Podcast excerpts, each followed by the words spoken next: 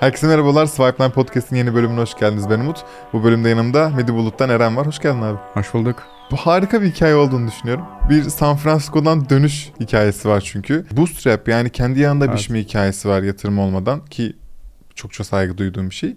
Ve çok iyi planlar var. Sağlık dikeyinde bunların hepsi. Hepsini konuşacağız. Hoş geldin. Hoş bulduk merhaba. Ee, bana bir Medi Bulut'u anlatsana önce. Ee, şöyle Medibulut aslında bizim sağlık sektöründe özelleştirdiğimiz bir markamız. Ee, aynı zamanda şirketimizin de adı. Ee, bunu da iki kapsamda, iki farklı kolda biz e, şu an ilerletiyoruz.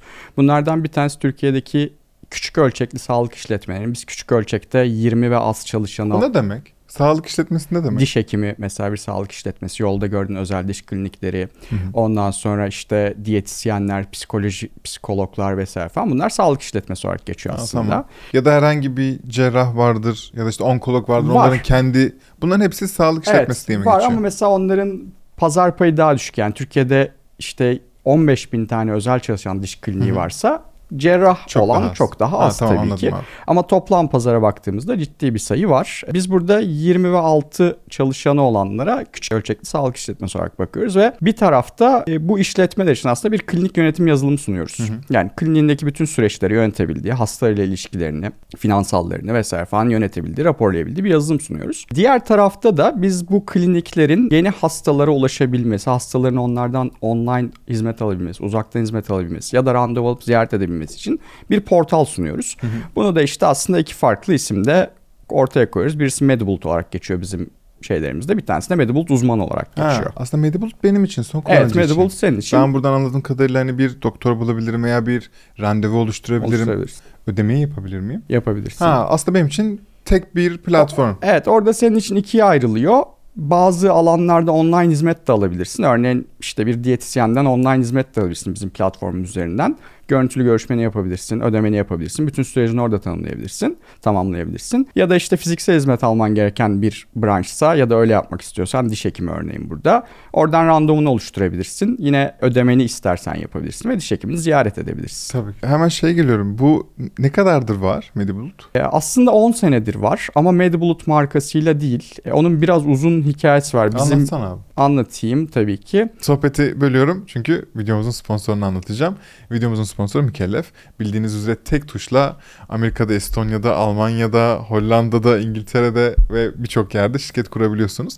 Daha güzeli kurulumdan sonraki bütün ihtiyaçlarınız gerek finansal gerek operasyonel tek bir arayüzde Mükellef'in arayüzünde mevcut. Ee, eğer böyle bir ihtiyacınız varsa veya olacağını düşünüyorsanız açıklama kısmında linkimiz var. Mutlaka göz atın diyorum ve sohbete dönüyorum. Bizim aslında birkaç farklı markamız vardı. Şu an onları birleştiriyoruz, bir araya topluyoruz. Örneğin Dental Bulut adı altında diş hekimlerine sunduğumuz markamız farklı. Diyet Bulut adı altında diyetisyenlere sunduğumuz farklı. Ha, tamam. Ama şu an onları birleştiriyoruz artık yavaş yavaş. İşte Medibult uzmana çeviriyoruz bunu. Bunun hikayesi biraz şöyle. Ben bir kendimden bahsetmem lazım Lütfen bunun için. Ben İTÜ mezunuyum. İTÜ'de de okuduğum bölümde aslında son sınıfı ben Amerika'da bitirdim. Yani son 2010 yılında okuduğum 4. sınıfı Amerika'da okudum.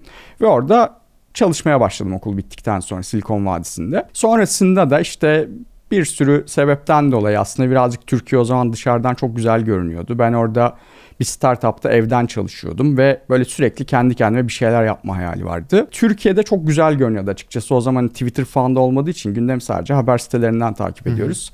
Haber sitelerinde de muhteşem bir Türkiye aurası var aslında Evet, baktığında. Ekonomi şahlanmış, girişimlere destekler var falan filan. Ben oradaki şirketimle anlaşıp ben ki zaten uzaktan çalışıyorum. Türkiye'den çalışsam olmaz mı dedim. Onlar da olur dediler. Türkiye'ye dönüp ben aslında kafamdaki bazı işleri yapmak için bir şirket kurdum.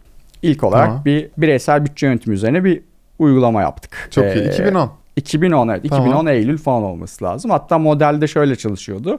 Ben akşamları Amerika'daki işimi yapıyorum. Oradan maaşımı alıyorum. Bir tane ofis tuttum. Bir iki arkadaş işe başladı. O maaşla onların giderlerini karşılıyorum ve gündüzleri de aslında ürün yapıyoruz biz. Ya bu ben çift mesai yapıyorum gibi bir Bu senaryo vardı. söylemesi ve şu an işte 10 sene olduğu için Evet. anlatması böyle çok keyifli ama yaşaması o kadar Çok zor, bir zor. yer. Bir dönem ben de aynısını yaşadım. Tam zamanlı işim var. Hı hı. Oradaki maaşımla işte Swipeline'ın çok çok önceki Hı hı. zamanlarını yapmaya çalışıyoruz. Daha medyaya evrilmedik bile yani onun testini yapıyoruz.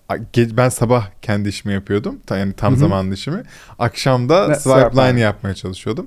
ve e, hayatında başka hiçbir şey zaten. sıfır aile, sıfır kız arkadaş, sıfır eğlence, sadece iş iş iş ve kesinliği de yok. Bir şeyi Yok becereceğinin tabii ki. yani. Zaten o yüzden olmadı da çok çok zor bazıları. bir şeyden bahsediyoruz. Bir de ben çok genç bitirdim okulu. Ben 22 yaşında bitirdim. Hmm. Ee, hani 22 yaşında şirket kurmak falan da bana sorarsan şu, şu an için baktığımda çok cesur hareketler yani. Orada bir uygulama yapmak istedik. Daha doğrusu bir web uygulamasıydı. Şimdi uygulama deyince mobil geliyor artık Ha, insanların aklına. Ama 2010 dediğimiz şey Daha, iPhone, yoktu. Evet. BlackBerry kullanıyorduk en Aynen. fazla. Ne havalıydı ya. Tabii. Bu böyle finans üzerine bir uygulamaydı. O zaman Türkiye'deki regülasyonlardan dolayı bir süre sonra ölmek zorunda kaldı. Yani bir regülasyon çıkması bekleniyordu. Ben zaten Amerika'dan da onun için dönmüştüm. Hı hı. Hani orada kullandığım çok sevdiğim bir uygulama vardı. Onun Türkiye'deki eşleniğini yapmak için aslında dönmüştüm. O regülasyonda çıkacağı konuşuluyordu. Çıkmadı. Ama tabii. Tabii ki bir sene falan öyle gitti onu çöpe atmış olduk. Sonrasında böyle daha kısa dating üzerine bir iş yaptık şirkette. Aynı model devam ediyordu bizde işte finansman tarafında. O da olmadı bazı sebeplerden dolayı. Sonra benim Amerika'da çalıştığım startupta böyle kapanma şeyine gelmeye başladı. Ölçeğine gelmeye başladı. Bayağı da bir ekibimiz olmuştu yani 4-5 kişi falandık şirkette yanlış hatırlamıyorsam. Oradaki gelirin kesilme riski başladığı zaman bizim ürünler de tutmadığı için burada yaptığımız aslında biz yavaş yavaş bir yazılım şirketine evrilmeye Hı. başladık.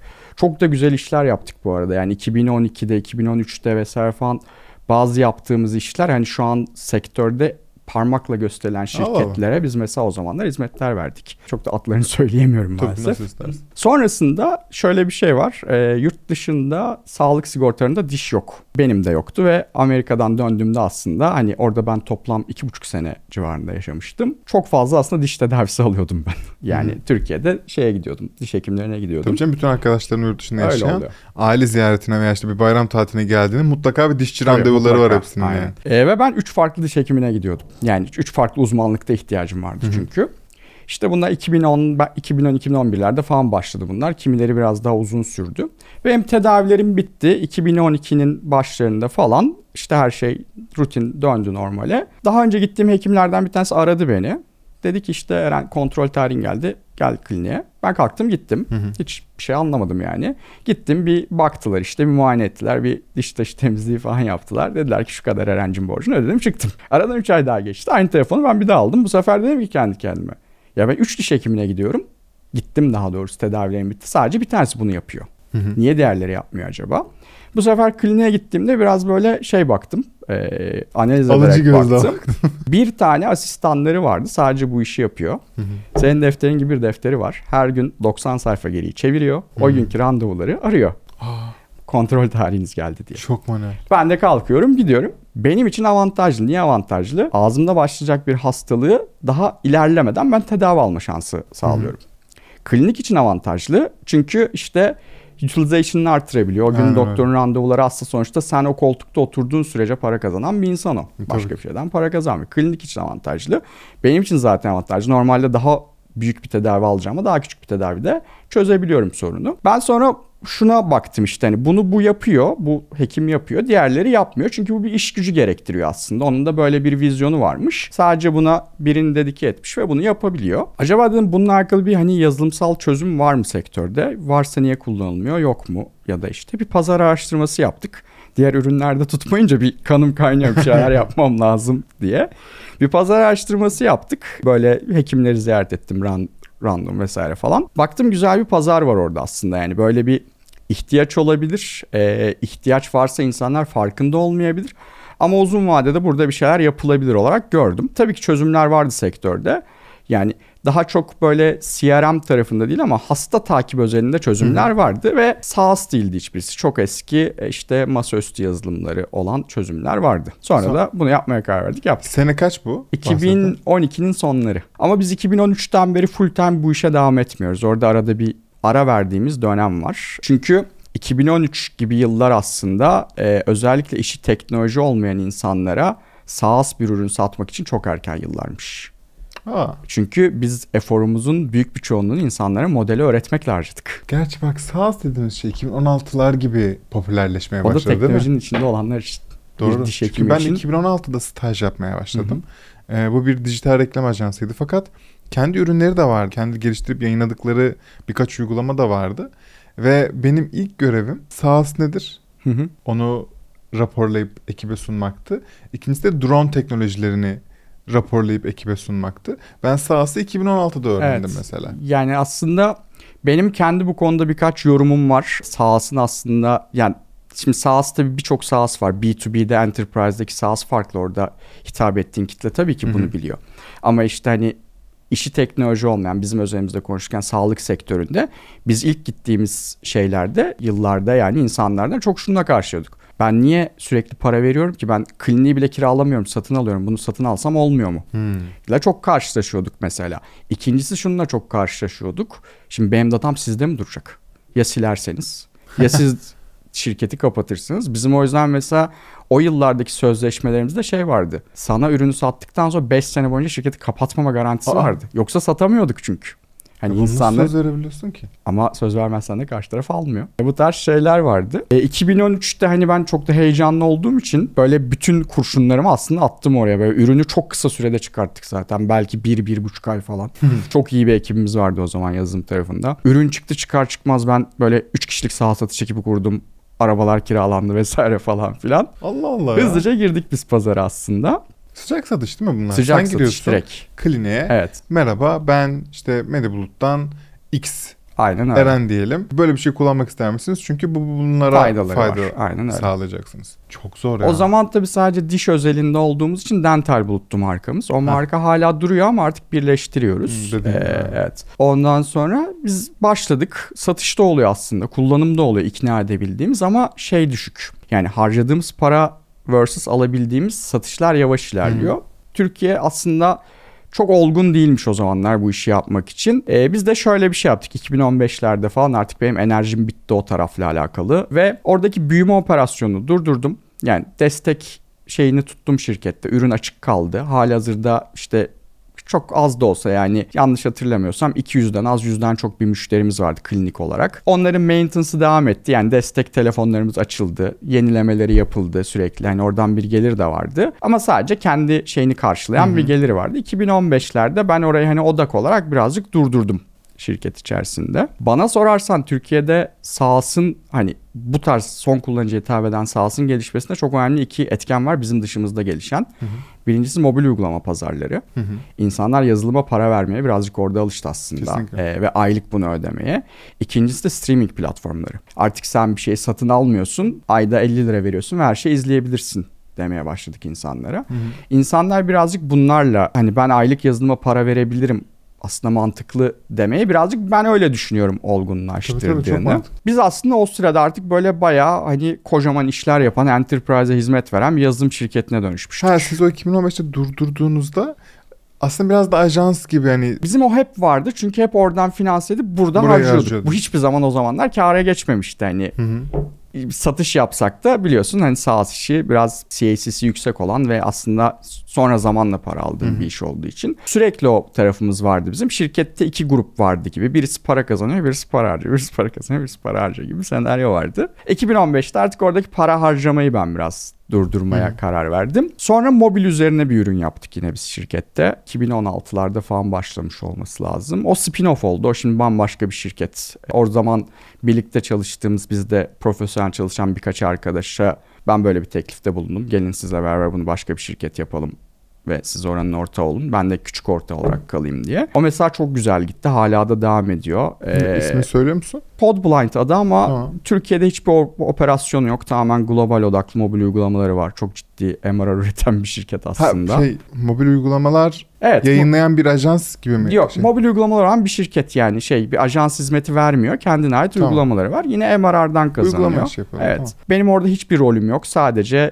bir miktar hissem var. 2015-2018 arası biraz orası vardı şirketin gündeminde. Sonra o spin-off olunca bizim şirkette yine şey kalmadı, ürün kalmadı. Benim de artık yine bir şeyler yapasım vardı. 2019'larda olması lazım. Bir de yazılım işinden çok sıkılmıştım. Yani inanılmaz zor bir iş bu arada. Bilmiyorum belki müşterisi olmuşsundur, belki çalıştığın ajanslarda denk Olur. gelmiştir.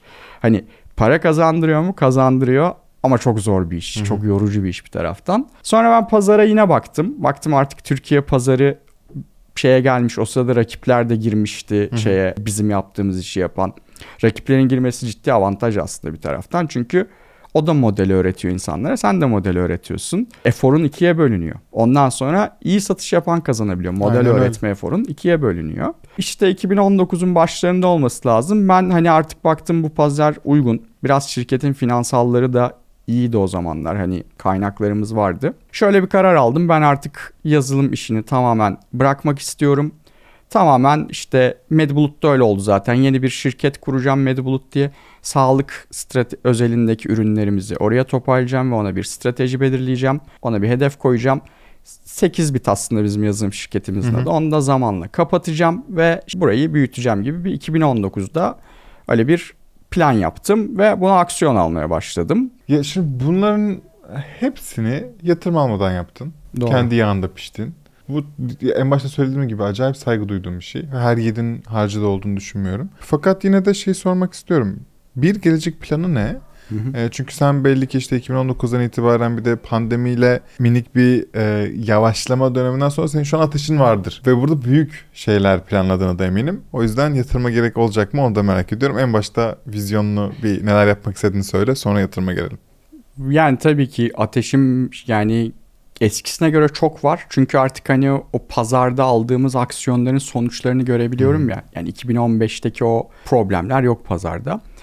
Ve güzel de gidiyoruz. Biz mesela ilk ürünümüz olan diş hekimliği tarafında pazar lideriyiz Türkiye'de. Hı hı. Ee, kendi segmentinde adresine bir pazarında pazar lideriyiz. Bu %8 olan bu değil değil mi o? %8. Ha tamam o pazar Ee, lideri o. Evet. Ama orada şey var tabii. Sağ olanlar olmayanlar var. Yani Ha, pazarın zaten anladım. %70'i adreslenebilir durumda. Onların arasında konvansiyonel çözümler kullananlar var. Sağsların arasında biz pazar lideriz ve diğerlerini de geçmeye doğru gidiyoruz yavaş yavaş. Son 3 senedir %50'nin altında büyüdüğümüz yıl yok o Hı hı. tarafta bizim.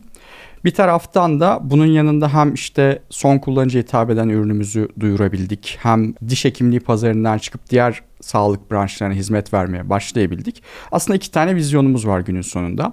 Bunların birisi Türkiye içerisinde, bir tanesi de globalde. Herkesin yapması gerektiği gibi son Kesinlikle. zamanlarda.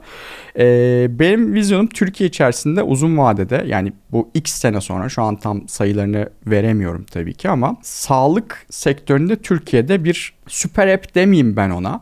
Ama senin son kullanıcı olarak sağlık ihtiyaçlarını karşılayacağın uygulama da biz olmak istiyoruz. Bir kliniğin, bir sağlık işletmesinin bütün ihtiyaçlarını karşılar. Burada sadece klinik yönetiminden bahsetmiyorum aslında. Mesela geçen ay duyurduk onu, iki hafta önce falan duyurduk hatta. Bir ödeme sistemi kurduk onlar için şimdi. Artık işte doktor hastasından bizim üzerimizden tahsilat yapabiliyor. Uzaktan tahsilat yapabiliyor. Bu burada sağladığımız bir hizmet. Belli süre sonra biz buraya bir sağlık özelinde insan kaynakları platformu kurabilir miyiz diye düşünüyoruz. Tedarik ağında bir şeyler yapabilir miyiz diye düşünüyoruz. Yani birkaç sene sonra aslında ben, biz Türkiye'de sağlık sektöründe ihtiyaçların karşılandığı marka olmak istiyoruz tamamen. Yani işte bir iki marka örnek verebilirim başka alanlardan. Hani şunun sağlık sektöründeki hali olmak istiyoruz diyebilirim ama onu demeyeyim şimdi. Türkiye'deki vizyonumuz bu. Buna da emin adımlarla ilerliyoruz aslında. Çünkü yaptığımız işi ölçebiliyoruz. İşte Payment Gateway'i duyurduk. Pilot müşterileri açtık. Oradaki beklentimizle eşleşiyor mu? Karşılaştık. Evet eşleşiyor. Şimdi orada gaza basıyoruz mesela ve oradan çok ciddi de bir MRR elde ediyor olacağız bir taraftan. Globalde ise yine ciddi bir çalışma yaptık. Hatta ben geçen sene bu zamanlar Eylül-Ekim olması lazım. Bir buçuk ay falan Amerika'ya gittim. Ee, orada ciddi bir pazar araştırması yaptım. E, bu araştırmanın içinde şey de vardır. Rastgele diş hekimine gittim. Dedim arkadaşım evde hasta dişi ağrıyor nasıl yaparız falan. orada ne kullanıyorlar onlara baktım. İşte birileriyle görüştüm vesaire falan.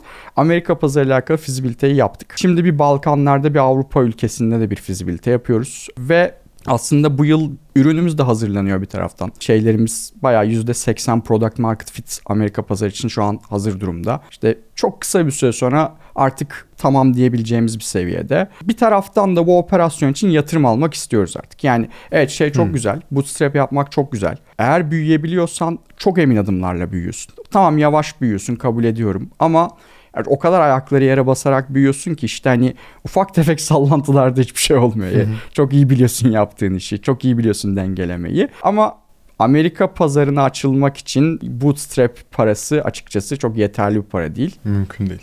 Ya yani çok harcaman gerekiyor. Dolarla harcayacaksın en başında çünkü ama geri dönüşü de ona göre e, bir taraftan.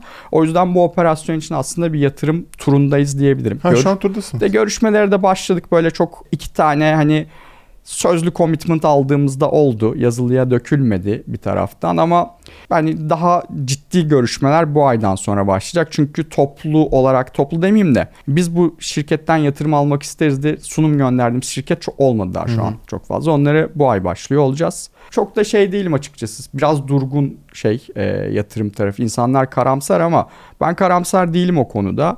Yani çünkü hani güzel ispatlayabildiğimiz bir geçmiş var bunlarla planlayabildiğimiz bir şey var, strateji var. Hı hı. Kanıtlayabildiğimiz bir strateji var. O yüzden onu da sorunsuz bir şekilde hallederiz e, diye düşünüyorum. Bence ben. de şüphesiz. Yani herkes için geçerli olduğunu düşünmüyorum bu şu an paraya ulaşımın daha hı hı. zor olması tarafı. Erken aşamalar için belki biraz daha zor e, veya hali hazırda operasyonel karlı olmayanlar için biraz daha zor. Ama ben sizin için o kadar zor olacağını düşünmüyorum. Bir, iki bu karamsar senaryonun da o kadar uzun süreceğine. Evet. Ben bir, bir buçuk sene içinde o rahatlamanın geleceğine inanıyorum diyeyim. Yani bir de insanların parası olan insanların bu parayla bir iş yapması lazım günün sonunda. Öte yandan. Yani ne kadar bu da karamsar bir, Bu da bambaşka bir iş modeli bu, çünkü. Bu, da bir, bu da bir iş günün sonunda. Ya şu an şu an anlayabiliyorum insanların biraz daha çekimser olmasını. O yüzden biraz günü kurtarmaya oynayacağız evet. bu zamanlar. Sonra yine yardırmaya devam. Böyle iki sorun var. Ee, birincisi işte bootstrap yapmakla yani işte yatırım almadan kendi yağında Hı-hı. pişmekle alakalı. Biraz daha temkinli olman gereken bir evet. model. Finansal tarafta özellikle nakit akış Hı-hı. tarafında hakikaten böyle mikro dikkatli olman gereken bir e, model. Bir biraz anlatsana.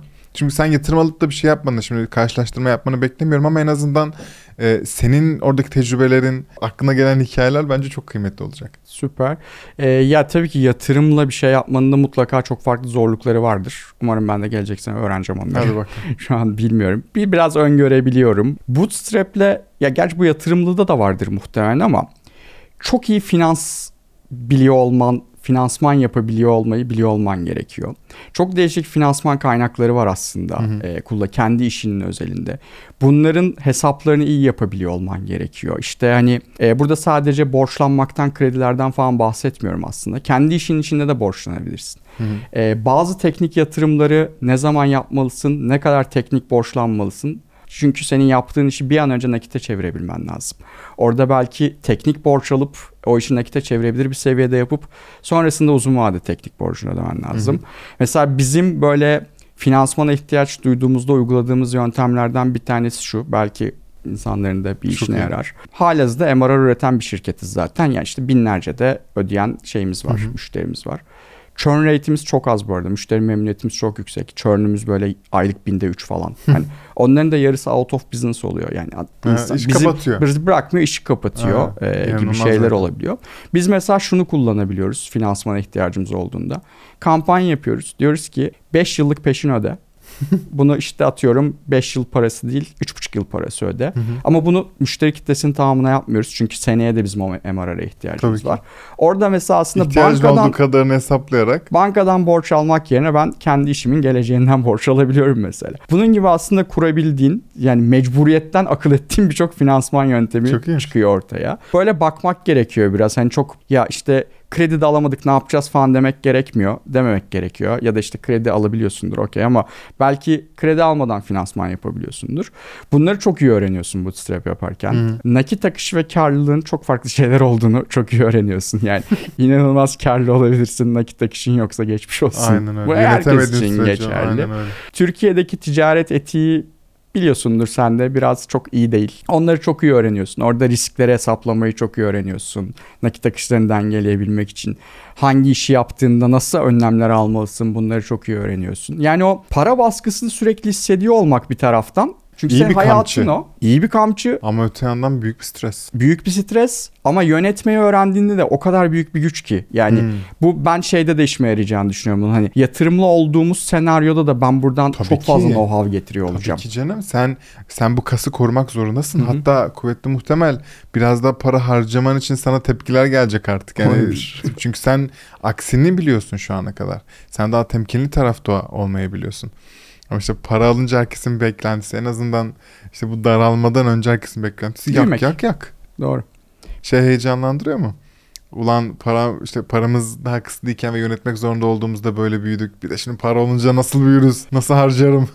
Nasıl harcarım tarafı heyecanlandırmıyor. Beni en çok heyecanlandıran taraf orada şey. Biz şimdi de mesela çok küçük bir organizasyon değiliz. 24 Hı hı. kişiyiz şu anda. Ee, ve geçen sene bugünler işte 13-14 kişilik diye hatırlıyorum.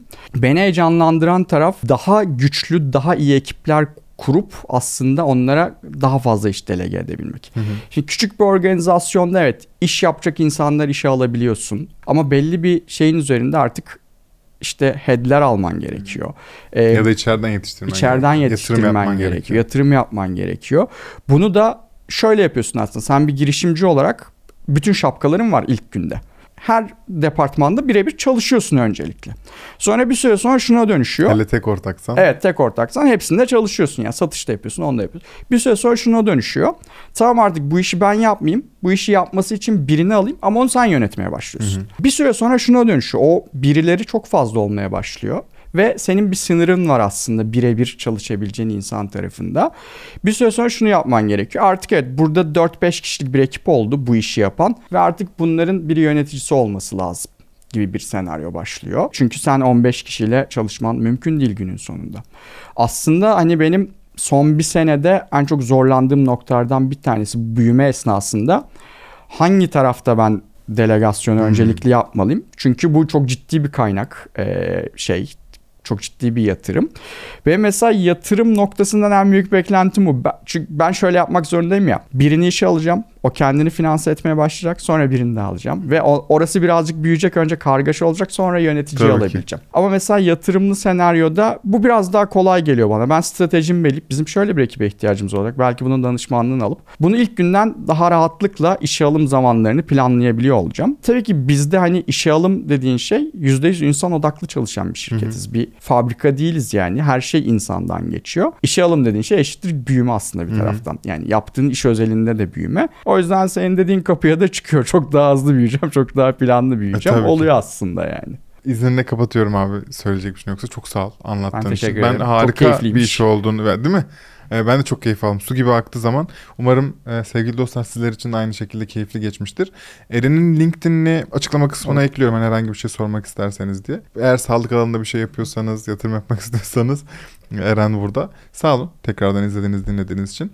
Eğer bize de bir vermek istediğiniz yorum varsa, e, bir öneriniz varsa işte şunu konuk al, bunları söyle, bunları yapın gibi e, seve seve yorumlar kısmında okumak isteriz. Kendinize çok iyi bakın. Bir sonraki bölümde görüşürüz.